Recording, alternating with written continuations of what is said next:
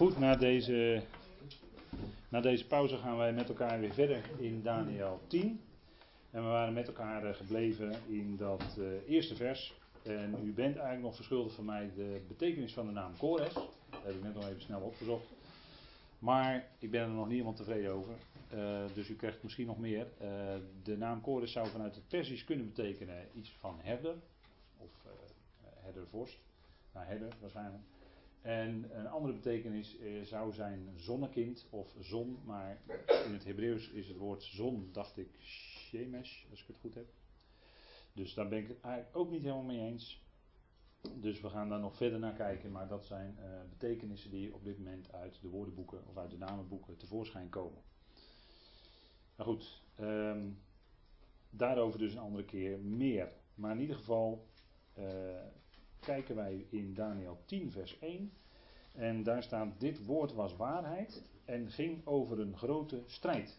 Staat er in de herziene statenvertaling, maar er staat eigenlijk het woord leger of legermacht.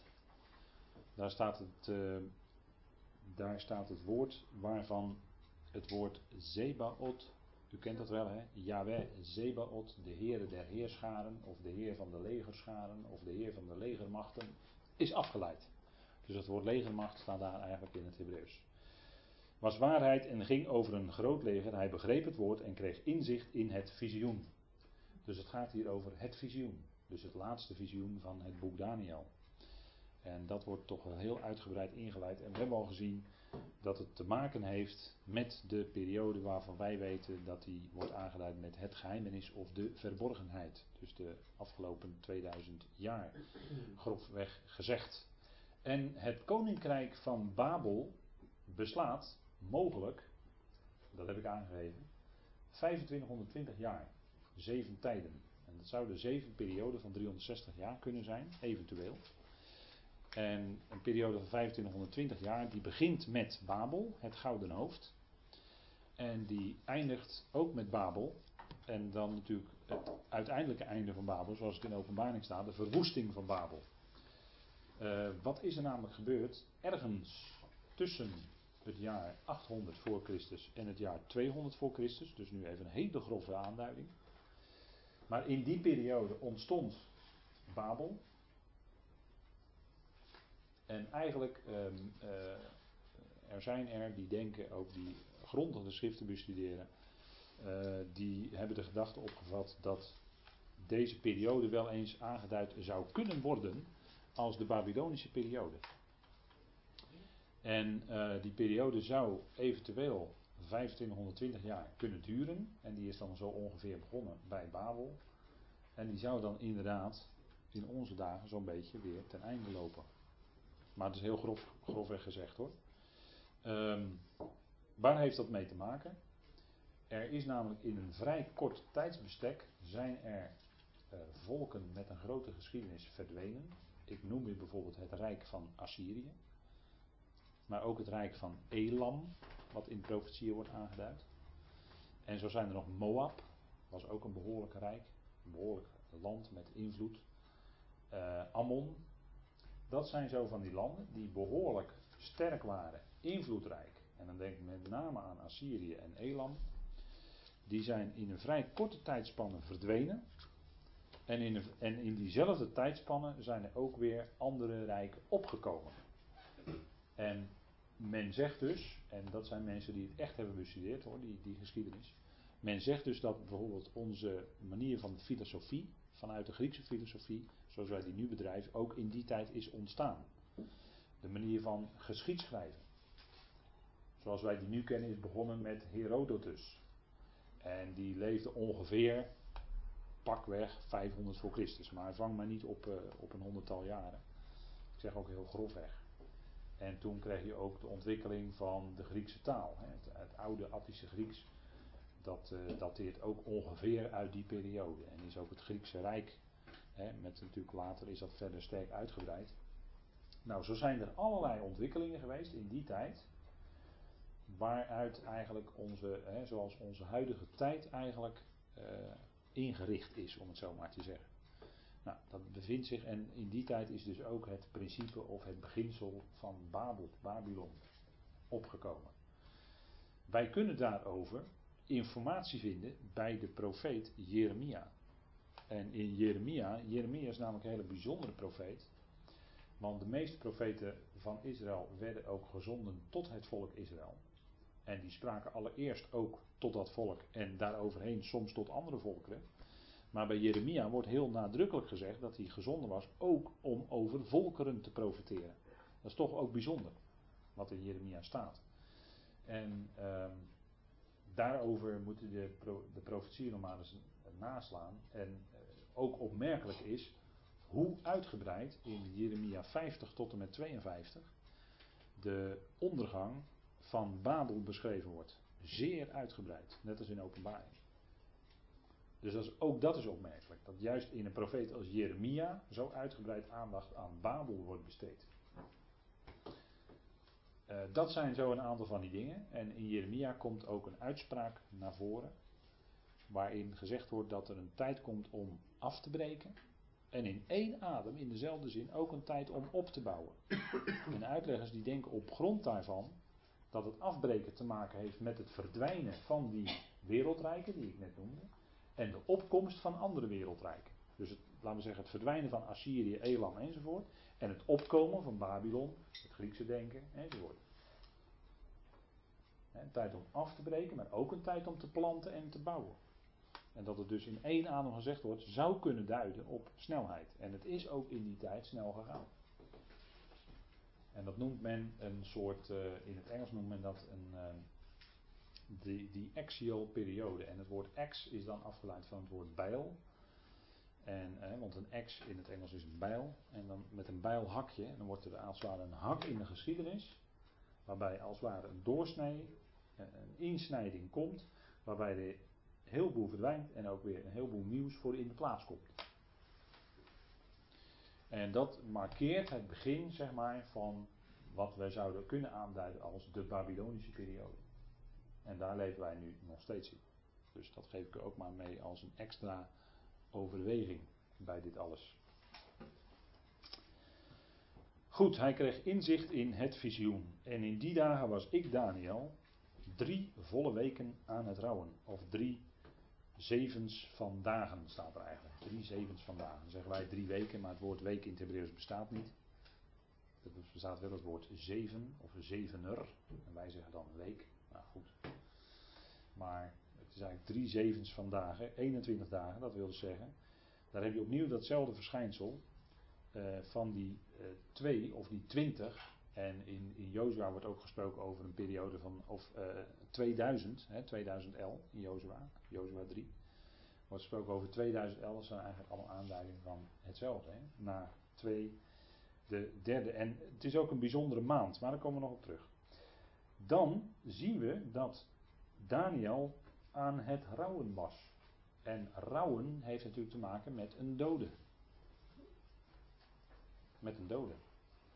En als er daar sprake van is, wat is er dan? Dan is er geen communicatie meer. Dan is er geen uh, contact meer. Dan is er geen verbinding meer. Dan is het afgesneden.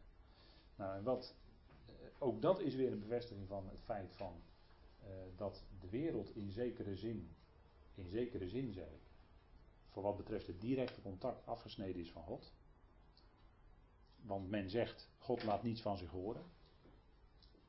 Dat komt omdat de wereld eigenlijk, toen Christus gekruisigd werd, toen ging de hele wereld eigenlijk mee. Paulus zegt, 2 Korinthe 5, indien één voor allen gestorven is, zijn zij allen gestorven. Dat wil dus zeggen, bij het kruis vond die afsnijding plaats. En er zijn wel mensen die leven, dat zijn mensen die in levend contact zijn gekomen met God. Maar de rest heeft geen contact met God, is dood. In feite, mede gestorven, zegt Paulus. 2 Korinthe 5, vers 14, 15. En daar gaat het over die dingen. En daar zegt Paulus dus, allen. Nou, dat, u ziet, kijk, Daniel was aan het rouwen. Dat heeft te maken met dood. En wat doe je dan als je rouwt? Dan ga je vasten. En vasten is niet een inzetting die wij terugvinden in de Torah van Israël. Maar vasten, dat gebeurde dat gebeurt bij gelegenheid bij het rouwen. Want hij zei: Smakelijk voedsel at ik niet. eigenlijk staat er begeerlijk brood at ik niet. Gaat om brood. En wat is brood? Brood is eigenlijk leven. Dus hij, had, hij at niet datgene wat zijn leven onderhield. Vlees of wijn kwam niet in mijn mond. En mezelf met zalven met olie deed ik helemaal niet. Totdat de drie volle weken voorbij gegaan waren. Dus er is een periode waarin hij in rouw was. Geen leven. Had geen brood, geen vlees, geen wijn, geen leven. Dood dus. En, en die periode, zegt hij, dat is drie volle weken. Of drie zevens van dagen. opmerkelijk, na het derde jaar van koning Kores ook hier weer die drie, die terugkomt. Die derde. En dat deed hij niet totdat die drie volle weken voorbij waren. Ook opmerkelijk, hè? En je zou kunnen zeggen, achteraf kunnen wij constateren, ook weer een verborgen aanduiding in de tekst. Maar dat weten we pas achteraf, want we moeten toch het Oude Testament lezen in het licht van het Nieuwe. Het Oude Testament moet je lezen in het licht van het Nieuwe. En niet andersom. Want anders ga je met, uh, bij wijze van spreken, met een zaklamp ga je eh, een enorm groot fel licht ga je proberen te verlichten. Nee, het is precies andersom. Je moet dat grote felle licht, van daaruit moet je, dat moet je laten schijnen op dat wat veel minder licht geeft. Dus je moet het oude, de Hebreeuwse schrift, moet je lezen in het licht van wat in de Griekse schrift geopenbaard is. En niet andersom. Dus ik denk een hele belangrijke om de schrift te bestuderen. Anders blijf je echt ronddwalen. Dus wij weten uit latere schriften hoe dat zit. Hè? En wij kunnen daardoor erin teruglezen. En dat is voor dit hoofdstuk nog veel meer van belang, wat ik net zei. Maar daar komen we ook nog op.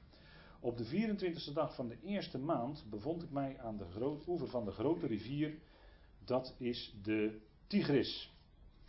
En eigenlijk staat er Hiddekel. Hiddekel. Maar iedereen zegt eigenlijk, alle uitleggers zeggen eigenlijk allemaal in koor, dat is de Tigris. Maar goed, hij wordt genoemd Hiddekel en Hiddekel betekent snel of snelstromend.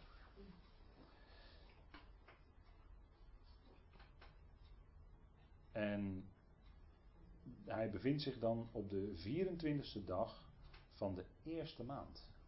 En ook dat is natuurlijk een aanduiding die wij niet zouden missen. Want wat gebeurt er in de eerste maand? Wat moet Israël doen in de eerste maand? De feesten van Yahweh.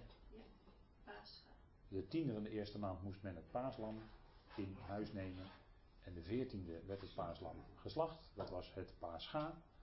En vanaf de vijftiende tot de 21ste was er het feest van de ongezuurde broden. Het feest van de ongezuurde broden.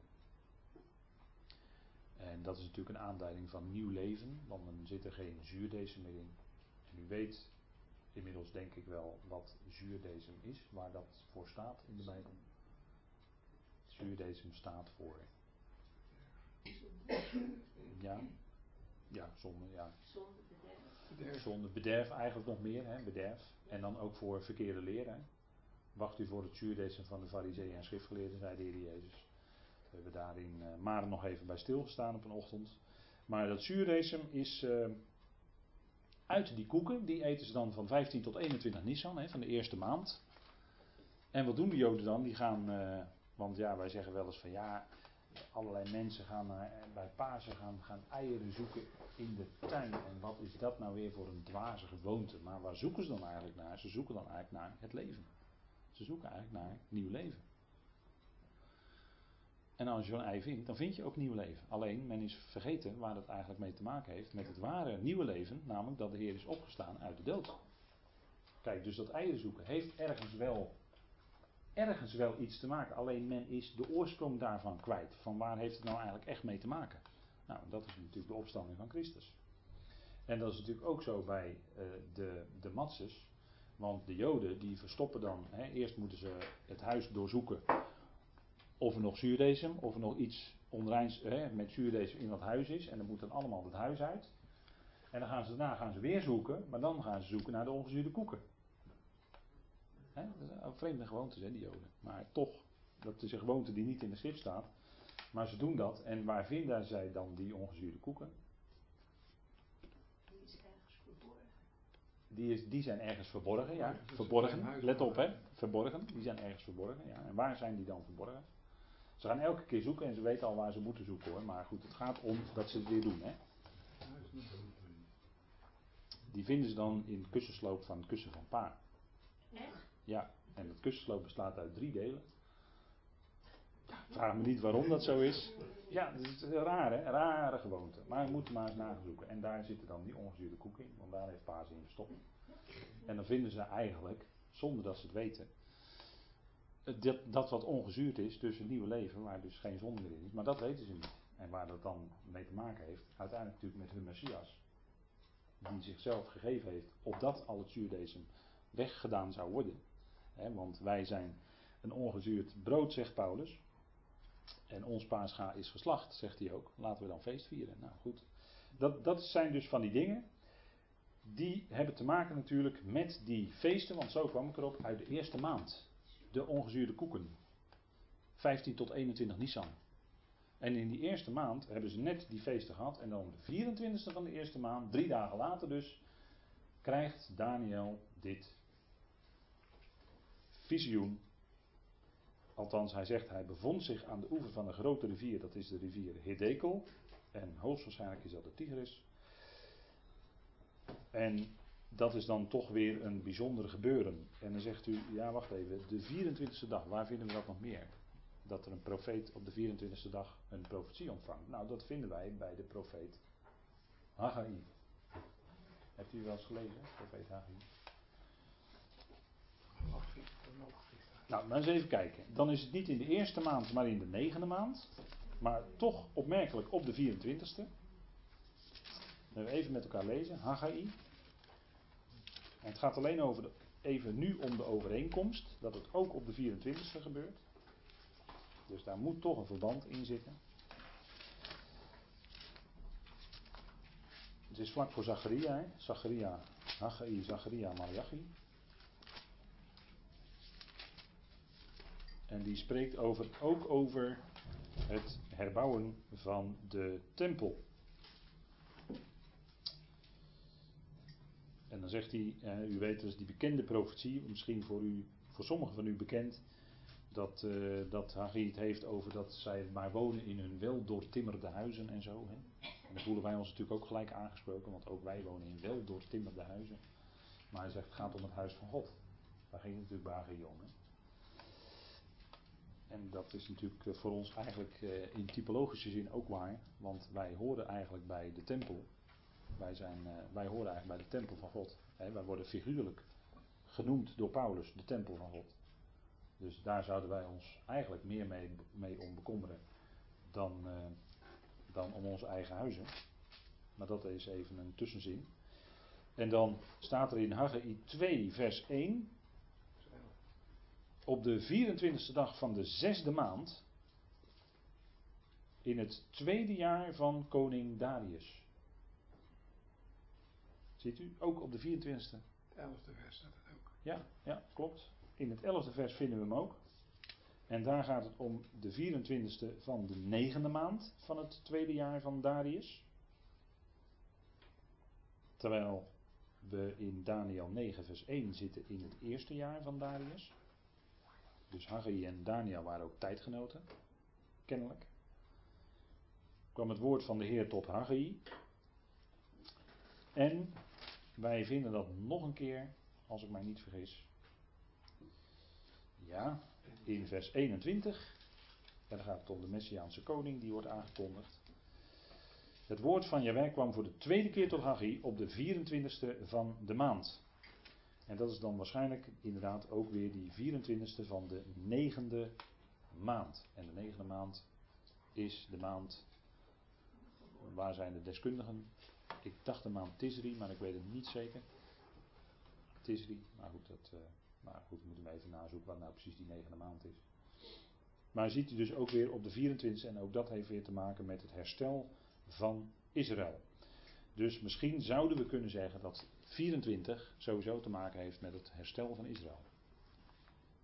En dan denk ik ook gelijk aan uh, openbaring, waarin gesproken wordt over de 24 oudsten en de vier dieren. Ook 24, hè? En er waren ook 24 priesterklassen volgens mij in Israël. 24 priesterklassen. Maar dat weet ik niet, dat zeg ik even met, een, met, met voorzichtigheid. Maar 24 komt ergens ook bij de tempeldienst volgens mij voor. Zoiets. Maar het heeft in ieder geval te maken, lijkt het, met het herstel van Israël. En dan staat er, en dan gaan we even terug naar Daniel 10.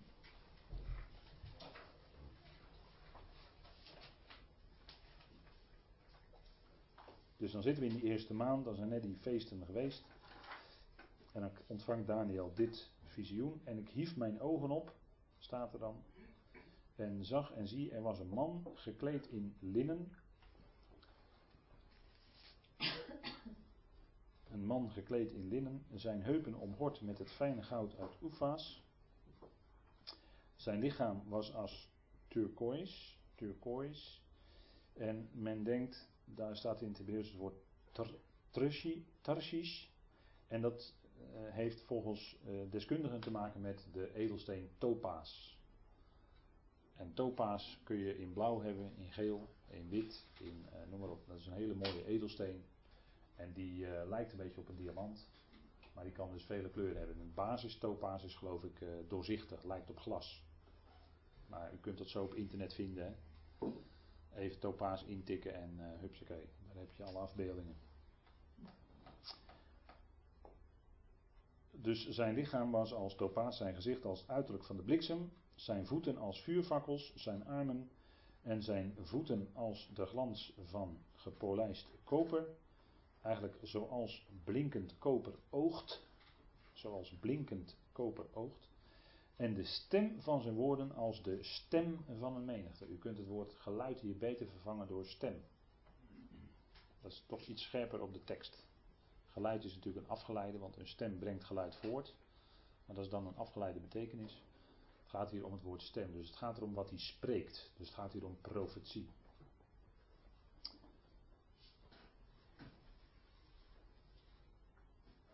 En dan uh, vragen wij ons af, als wij de Bijbel lezen, wie is dat?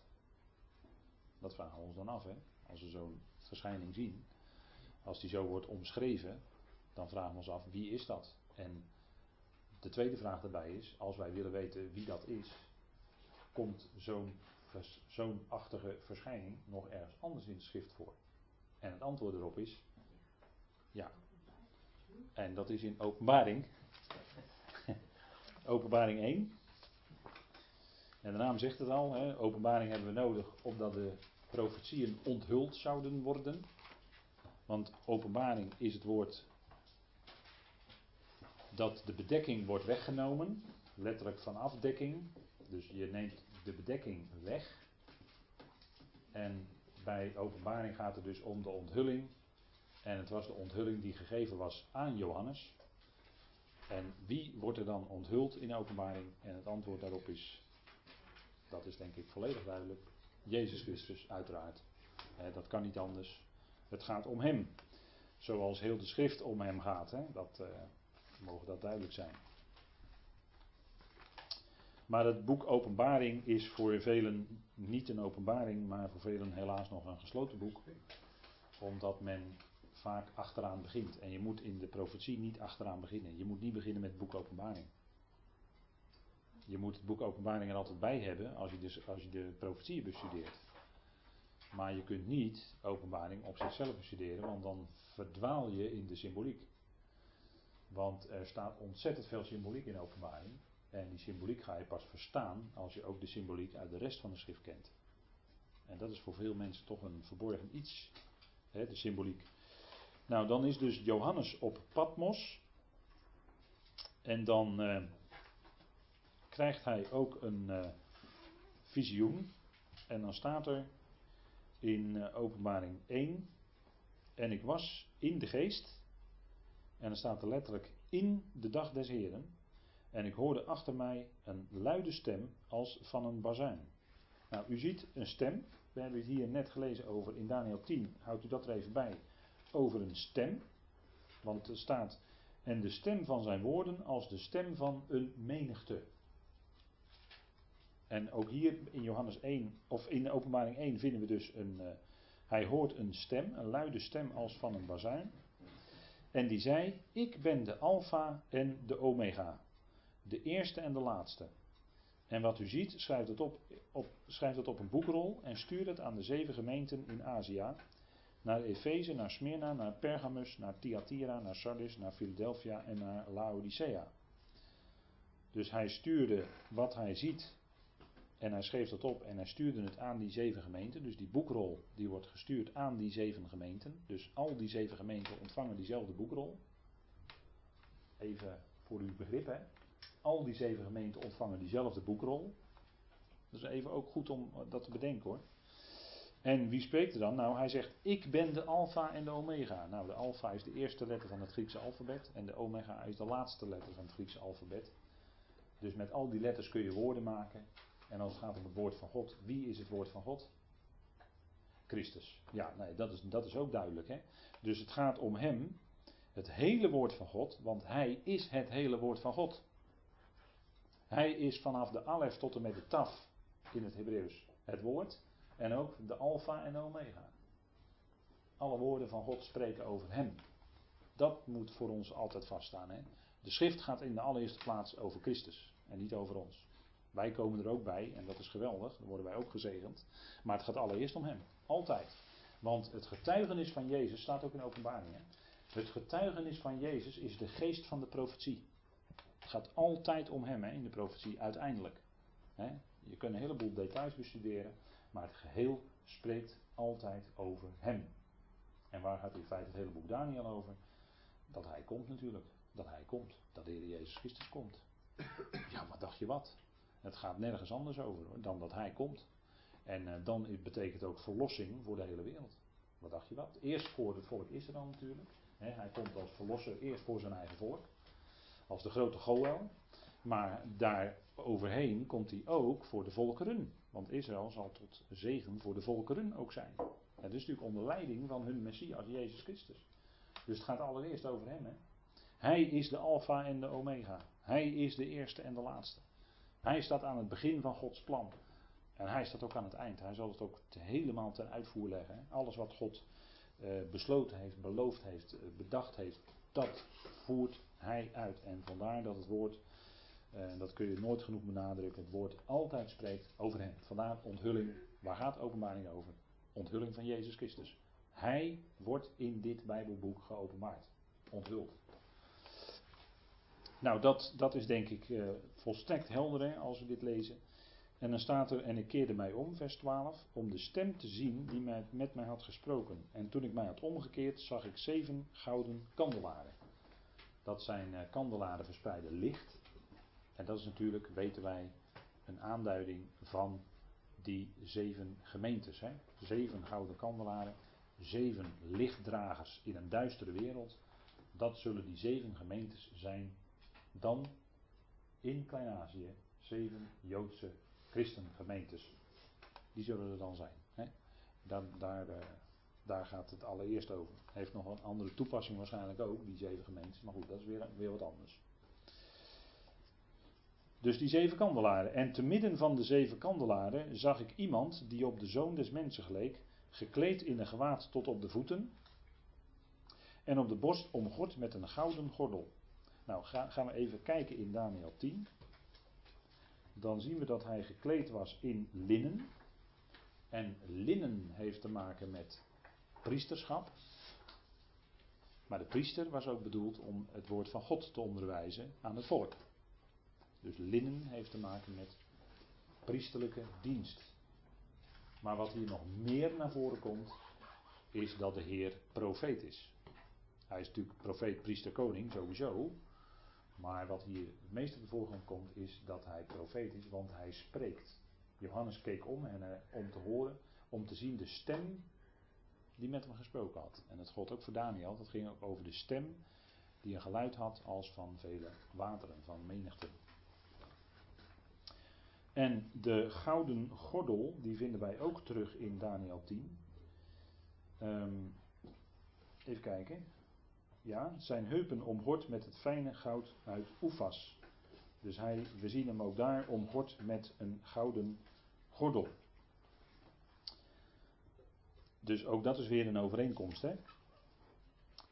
En zijn hoofd en haren waren wit als witte wol, als sneeuw. En die aanleiding vinden wij in Daniel 10 dan niet terug. En zijn ogen waren als een vuurvlam. En daar, dat vinden we wel terug. Namelijk, uh, zijn ogen waren als vuurfakkels. En vuur heeft dan te maken met het gericht. En hier in openbaring 1 gaat het over het gericht wat hij uh, doet over die zeven gemeentes. Want hij wijst aan wat er in hen, uh, laat maar zeggen, niet goed is. Om het even heel snel te zeggen. En uh, bij Daniel gaat het natuurlijk om dat hij gericht gaat voeren over de, onder andere de koning van het noorden. En over de vijanden van Israël. Dus ook in Daniel. Hè, dus de naam zegt het ook al. Mijn richter is God, Daniel. Mijn richter is God. Dus ook daar gaat het over het richten. Dus we zien ook daar in Daniel de Heer dan als profeet, die profetisch spreekt om te richten. Dus daar zijn wel opvallende overeenkomsten. Hè? En dan nog zijn voeten. Zijn voeten waren als blinkend koper, gloeiend gemaakt in de oven. En zijn stem als het geluid van vele wateren. Nou, dat vinden wij ook terug in Daniel 10. Want daar staat dat zijn voeten waren blinkend als koper, hè? zoals blinkend koper oogt. En de stem van zijn woorden als het geluid van een menigte. En er wordt in openbaring gezegd wateren, maar wij weten dat wateren ook menigten zijn. Hè? In openbaring 17 staat dat de wateren die gij gezien hebt, wordt dan tegen Johannes gezegd, zijn menigten en talen en volkeren. De wateren, hè? dus die wateren beelden eigenlijk uit die volkeren. Dus ook dat, hè? dus dat er dan gezegd wordt in openbaring 1 dat het gaat om het geluid van vele wateren. En in Daniel 10 zijn woorden als het geluid van een menigte. Uh, daar hebben we dan niet zoveel moeite meer mee, want dat is ongeveer hetzelfde. Het een beeldt het andere uit. Hè? Dus wateren beelden die volkeren uit. Hè? Een grote stroom, een stroming wordt in Daniel ook beschreven. En dan is, gaat het om legers, een grote legermacht. Maar het was gezien als een stroom, als was het een waterstroom. Zo hè. Dat, uh, dat, dus dat komt wel meer voor. Dus wij weten nu uit die vergelijking, en we hebben net met elkaar vastgesteld, we moeten dus het oude lezen in het licht van het nieuwe. En we lezen dus in het nieuwe de beschrijving van de Heer zelf, hè, hier in openbaring 1. Dus dan ligt het voor de hand om te concluderen dat het in Daniel 10 ook gaat om de Heer zelf. Dat het de Heer zelf is die aan Daniel verschijnt. En hij brengt een boodschap over. Dus hij komt als boodschapper. Maar zo worden heel wel vaker aangeduid hoor in de, de schrift als een boodschapper. Degene die een boodschap brengt. Dat, uh, dat, deed hij te midden van zijn volk toen hij wandelde. En de mensen luisterden naar hem. Nou, toen ging hij rond als degene die een boodschap bracht. Dus ook dat is niet zo vreemd. En we zien hier de uitwerking van dat visioen op Daniel. En dat is toch ook wel bijzonder in, vanaf vers 8 lezen we dat even. Dat er staat dus dat hij alleen achterbleef en er bleef in mij geen kracht over. En uitstraling werd aan mij veranderd in verval en ik had geen kracht meer over. En dan moet u bedenken dat Daniel hier nog behoorlijk uh, fit was voor zijn leeftijd, want hij was hier waarschijnlijk 90 jaar. Om en bij de 90 jaar, want hij heeft die hele periode van ballingschap, van die 70 jaar, heeft hij meegemaakt. Ja, wij ook. Dus uh, hij was 90, maar was kennelijk nog behoorlijk fit. Maar hier staat dat door dat visioen wat hij zag, hij zag dus de Heer in heerlijkheid, en een bepaalde heerlijkheidsgestalte. Daardoor vervielen zijn krachten heel snel. Dus uh, zijn kracht die gleed uit hem weg als het ware. En hij zakte in elkaar. hij kwam op zijn aangezicht terecht. Dat is voor ons gelijk heel praktisch. Want als wij nu in deze tijd lezen over mensen die een visioen krijgen. En dan zeggen dat Jezus bij hun ineens in de kamer stond. En, en het heeft op hen lichamelijk geen enkele invloed. Ze hebben niet dezelfde ervaring als een Daniel of als een Paulus, die ook op de grond viel. En ook niet zoveel kracht meer over had. Nou, als de Heer aan je verschijnt, dan heb je dus als mens niet zoveel kracht meer over hoor. Als de Heer in, echt in eerlijkheid komt. En in eh, gewoon zoals mens, zoals hij dan zegt dat hij, zoals er gezegd wordt dat hij dan verschijnt. Zo verschijnt hij niet. Want eh, sinds zijn verheerlijking verschijnt hij als de verheerlijkte.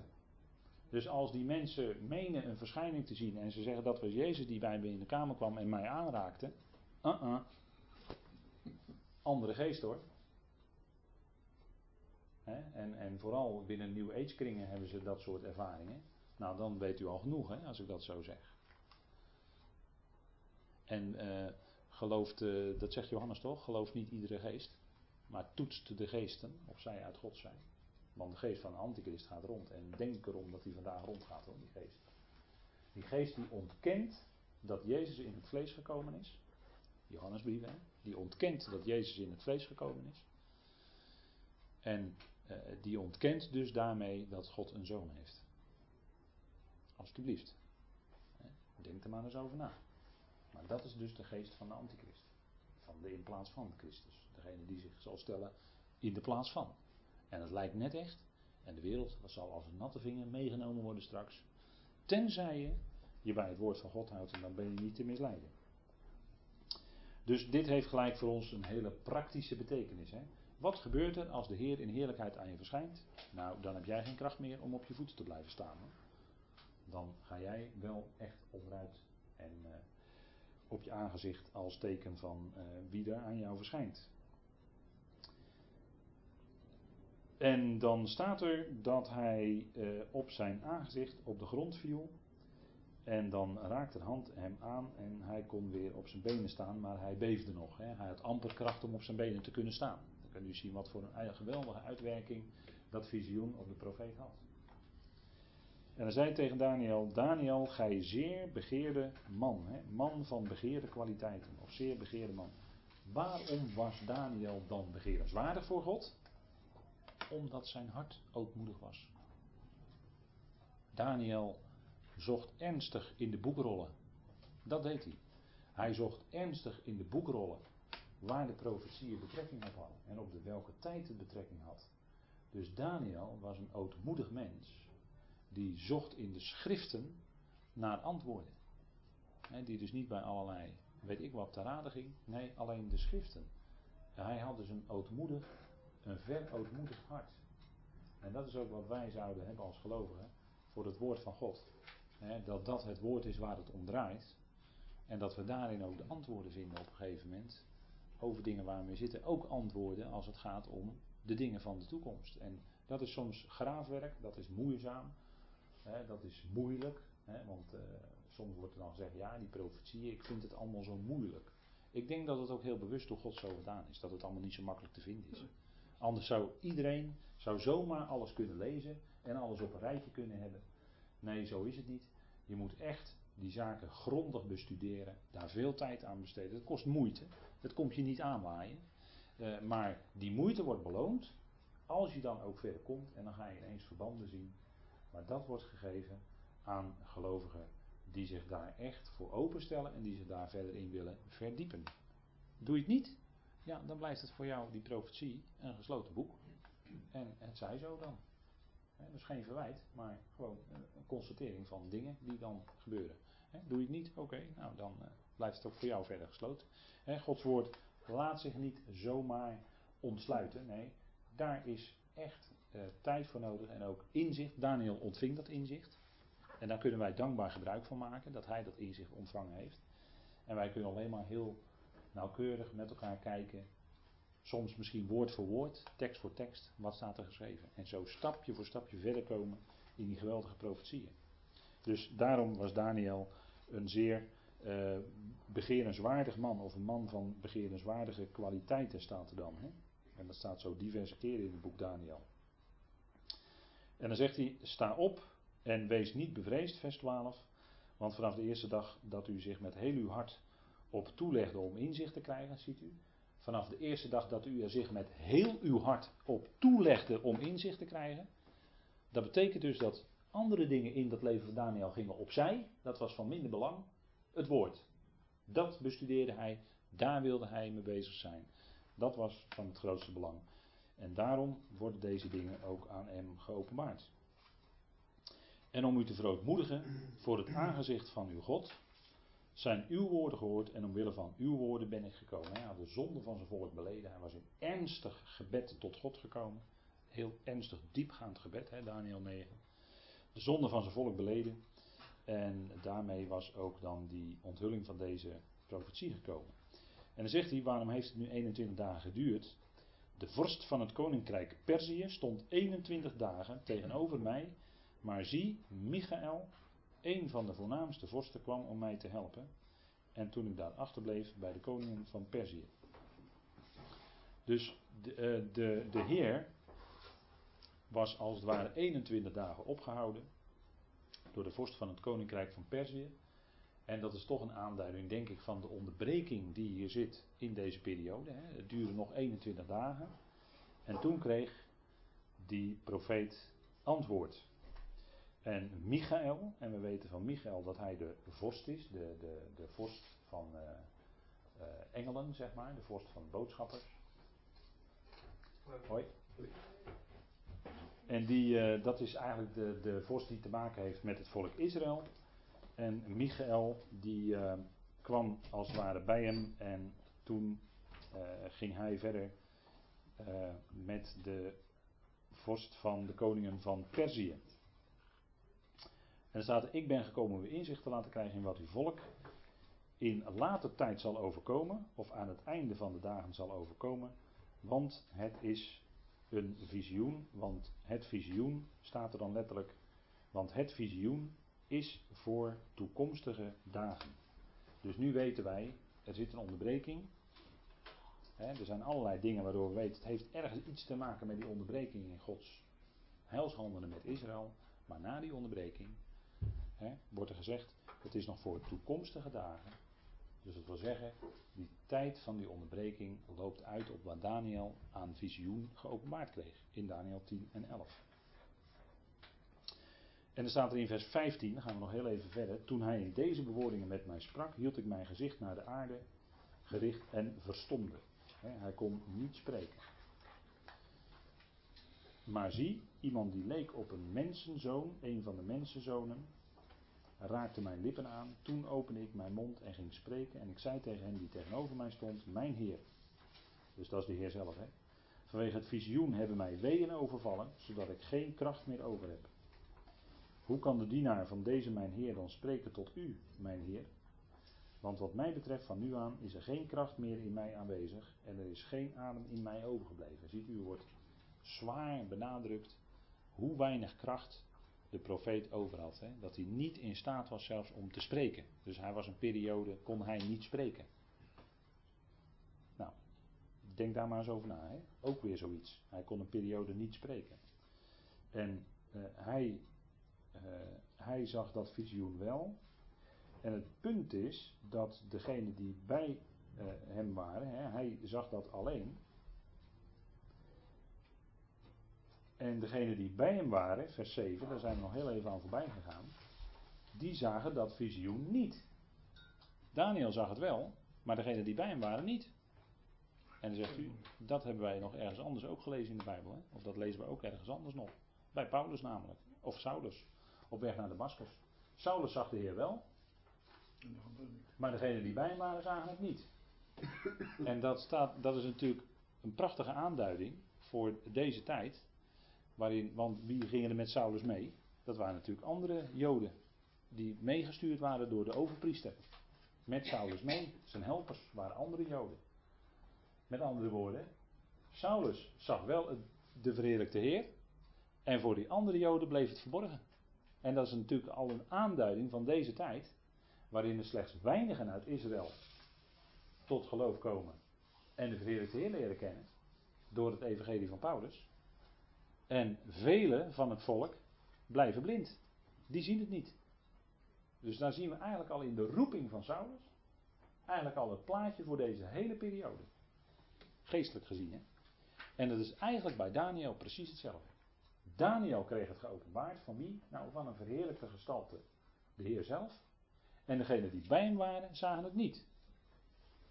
Dus hebben we in feite een dubbele een dubbele aanduiding van hetzelfde verschijnsel, namelijk één uit het volk ziet het wel, krijgt het geopenbaard, en de andere niet. Dus de anderen zien het niet, zijn er blind voor. En natuurlijk is dat van Gods wegen zo, zegt Paulus in Romeinen 11. zij, zij hebben ontvangen een geest van diepe slaap en ogen om niet te zien en oren om niet te horen. Ja, dat is natuurlijk van Gods wegen, uiteraard. dat is Gods werk. Maar er zijn er enkele die het wel zien. Zoals een Daniel. En als het gaat om een bijzondere boodschap voor deze tijd, Saulus, Paulus, die zagen het wel. Dus ook daarin zien we weer een bevestiging van wat we eigenlijk al keer op keer in dit hoofdstuk zien. Het gaat om iets dat verborgen is en slechts aan een enkeling wordt geopenbaard. Een visioen. En heeft het te maken met hier de tijd van het einde, hè? waarin hij ook geen kracht had. Toen raakte hij die het uiterlijk, vers 18 had van een mens, op mij opnieuw aan en hij versterkte mij. En hij zei, wees niet bevreesd, vrees niet. Begerenswaardig man, vrede zij u, wees sterk, ja wees sterk. En terwijl hij met me sprak, werd ik versterkt. En ik zei, laat mijn Heer spreken, want u hebt mij versterkt. En toen zei hij, weet u waarom ik naar u toe ben gekomen? Nu zal ik terugkeren om tegen de vorst van Perzië te strijden. En zodra ik vertrokken ben, zie, dan zal de vorst van Griekenland, van Javan, zal komen. Ik zal u echter vertellen, dus de vorst van Griekenland zal komen. Dus eh, dat is eigenlijk een aanleiding van het Griekenland, wat groter gaat worden in de eindtijd. En waarin iets van wereldmacht weer zal ontstaan. Zoals dat ook al in Daniel 8 was aangeduid. Hè? Ik zal u echter vertellen wat is opgetekend in het boek van de waarheid. Al maakt niet één zich met mij sterk tegen hen, behalve uw vorst Michael. En Michael betekent wie is als God. Wie is als God? En in zijn naam verwijst hij dan natuurlijk ook weer naar de Heer Jezus Christus. Want wie is als God? Jezus Christus. Hij is het beeld van God. Hij is het woord van God. Dus in zijn naam verwijst Michael naar degene die komen zal. De Heer Jezus Christus namelijk. Dus ook daarin zien we weer een bevestiging. Hè? En dan staat er, en, Daniel 11, en ik, ik stond in het eerste jaar van Darius, de medier, hem terzijde als steun en toeverlaat. Nu zal ik de waarheid bekendmaken. En het aardige is dat het woord Darius, dat is eigenlijk een, eh, een titel, maar het woord Darius is afgeleid van het Hebreeuwse darash. En dat betekent onderzoeken. Of navorsen eigenlijk. Navorsen. Ernstig, diepgaand onderzoeken, navorsen. En als je dat doet, dan gaat gebeuren wat in vers 2 staat, namelijk nu zal ik aan u de waarheid bekendmaken. Dus u ziet weer de verbanden zo die daar in die schrift liggen. Nou, dit is dus het uh, visioen, of dit is eerst het gezicht wat Daniel kreeg van de verheerlijkte Heer. En die maakte hem bekend wat er in later tijden zou gaan gebeuren. En zeker in de aanloop naar dus dat aanbreken van die 70ste jaarweek van Daniel. Groot belang voor het volk Israël zelf. En die gebeurtenissen vinden wij in Daniel 11, waar wij een volgende keer over hopen te spreken. Want het is alweer de hoogste tijd geworden. We gaan eindigen met elkaar. Goed, zullen wij de Heer danken. Trouwe Heer, we danken u dat we mogen danken voor al deze dingen die we met elkaar weer vanavond hebben mogen opzamelen. Vader, en dan gaan we er eigenlijk nog wat snel doorheen. Maar we danken u dat we zelf thuis nog de tijd hebben om deze dingen verder te, na te lezen, na te zoeken, na te vorsen, Heer, zoals het woord ook zegt. En Vader, ons te verwonderen over zo'n Daniel die zo'n bijzonder visioen kreeg u ontmoeten, Heer. En als u ontmoet en u in uw heerlijkheidsgestalte, dan is het voor een mens van vlees en bloed niet mogelijk om te blijven staan. Vader, dan verlies je al je krachten. En dan kun je alleen maar op de grond neervallen, net als Johannes op Patmos, die als dood aan zijn voeten neerviel. Vader, dan verdwijnt bij de profeten de kracht. En dan kunnen ze alleen nog leven en de dingen gaan zien door uw kracht. Heer, dan moet u ze aanraken en kracht geven. Vader, dank u wel dat ook tegen Daniel gezegd wordt: vrees niet. Vader, tot twee keer toe. En we danken u dat ook u dat tegen ons zegt: vrees niet. Want wij mogen ons hoofd opheffen. Omdat we uitzien naar dat grote moment dat uw zoon zal komen. En wij hem zullen ontmoeten in de lucht. Vader, wat een geweldig moment zal dat zijn als dat gaat gebeuren. Vader, en misschien zitten we daar toch nog veel dichterbij dan we nu denken. Vader, we weten het niet, maar we zien er naar uit en we danken u dat we tot die tijd de schriften hebben die ons vertroosten, bemoedigen, kracht geven en die verwachting in ons doen toenemen. En daardoor ook de kracht om in ons leven eronder te kunnen blijven staan. Vader, wilt u ons steeds opnieuw verder vervullen met de erkenning van uw wil, opdat we in alle wijsheid en geestelijk inzicht u waardig mogen wandelen. In deze tijd, Vader, waarin alles losgaat, waarin alle normen zijn afgebroken. En waarin de wetteloosheid heerst. Eigenlijk, Vader. En dan zien we uit naar dat grote moment. We danken u dat we ook zo vanavond met elkaar bezig mochten zijn. Voor ieder die hier kon zijn. En we bidden u ook voor hen die soms zelfs door een ziekenhuisopname hier niet konden zijn. Wees ook hen bijzonder genadig nabij, Heer. En dank u wel dat u ook dat overziet en ervan weet, Vader, dat het niet buiten u omgaat. Vader, dank u wel dat u ons troost en bemoedigt. Dat we mogen opzien naar u. Vader, dank u wel zo voor deze avond die u wilde schenken. En mogen we ook in de komende dagen ons bewust zijn van uw nabijheid. Vader, dank u wel dat niets ons kan scheiden van uw liefde, die is in Christus Jezus, onze Heer. Vader, we danken u daarvoor in de machtige naam van uw geliefde Zoon, onze Heer Jezus Christus. Amen.